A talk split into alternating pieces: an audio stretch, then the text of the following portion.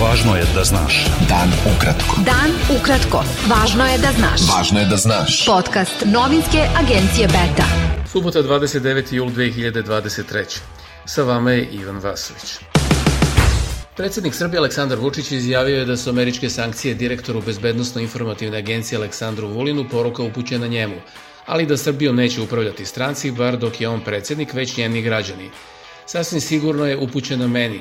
Veče pre toga mi je jedan strani zvaničnik jasno rekao, najavi samo da će Srbija promeniti svoju politiku o sankcijama prema Rusiji i ovog prema Vulinu neće biti. Ja sam čutao, rekao je Vučić na televiziji Prva. Predsednik stranke Slobode i pravde Dragan Đilas izjavio je da je politika Srpske napredne stranke i Aleksandra Vučića prema Kosovu i Metohiji bila pogrešna i da je Kosovo danas odvojenije od Srbije nego što je bilo pre 11 godina. Sve što radimo se uvek gleda kroz rezultat, a rezultat te politike je da je Kosovo danas odvojenije od Srbije nego što je bilo pre 11 godina, kazao je Đilas agenciji BETA. Evropska unija i ambasadori zemalja Kvinte akreditovani na Kosovu izrazili su zabrinutost zbog odluke Ministarstva industrije, preduzetništva i trgovine za ukidanje dozole poslovanja TV Klan Kosova. Ocenili su da bi to moglo imati posledice po medijske slobode na Kosovu. Protest Srbija protiv nasilja održava se po 13. put u Beogradu. Prema najavama organizatora, građani će od Skupštine Srbije u protestnoj koloni prošetati do Republičkog javnog tužilaštva. Kako je prethodno najavljeno, građani će se okupiti u 20 sati ispred zgrade Skupštine Srbije, a odatle krenuti u šetnju ulicom Kneza Miloša do Nemanjine, gde je tužilaštvo kako bi se izrazilo nezadovoljstvo njegovim radom. Na društvenoj mreži TikTok objavljen je klip u kojem su televizije N1 i Nova S označene kao inkarnacije antisrpske propagande, čija je zla namera da zatru srpski identitet.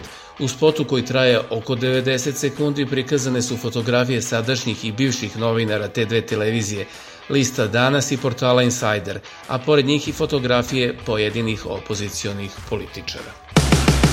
Više od polovine građana Srbije, 55%, smatra da je sistem zakazao u slučaju dva masovna ubistva početkom maja, dok 31% smatra da institucije ne snose odgovornost za smrt 19 osoba u školi Vladislav Ribnikar i u okolini Mladenovca, pokazuju rezultati istraživanja agencije Stata.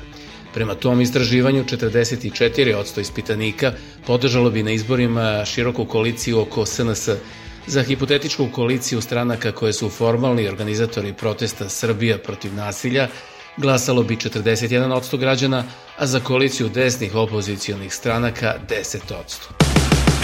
Podpredsednik Srpske liste Igor Simić, koji je boravio u Vašingtonu u Sjedinjenim američkim državama, rekao je u intervju za Glas Amerike da je besmisleno pričati o izborima bez deeskalacije.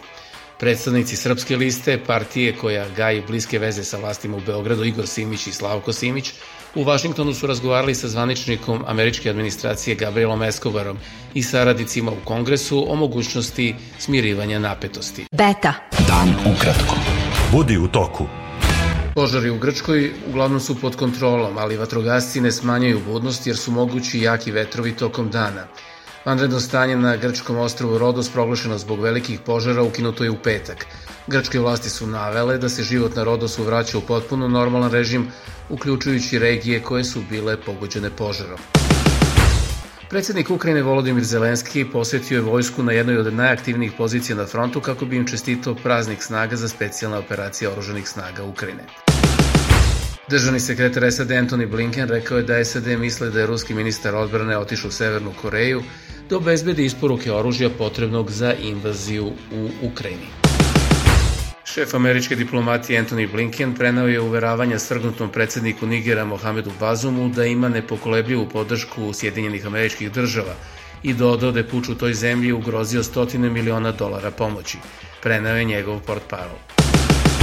Bio to pregled vesti za subotu 29. jul. Sa vama je bio Ivan Vasović. Pratite nas i sutra. Pratite nas na portalu beta.rs I društvenim mrežama. Važno je da znaš.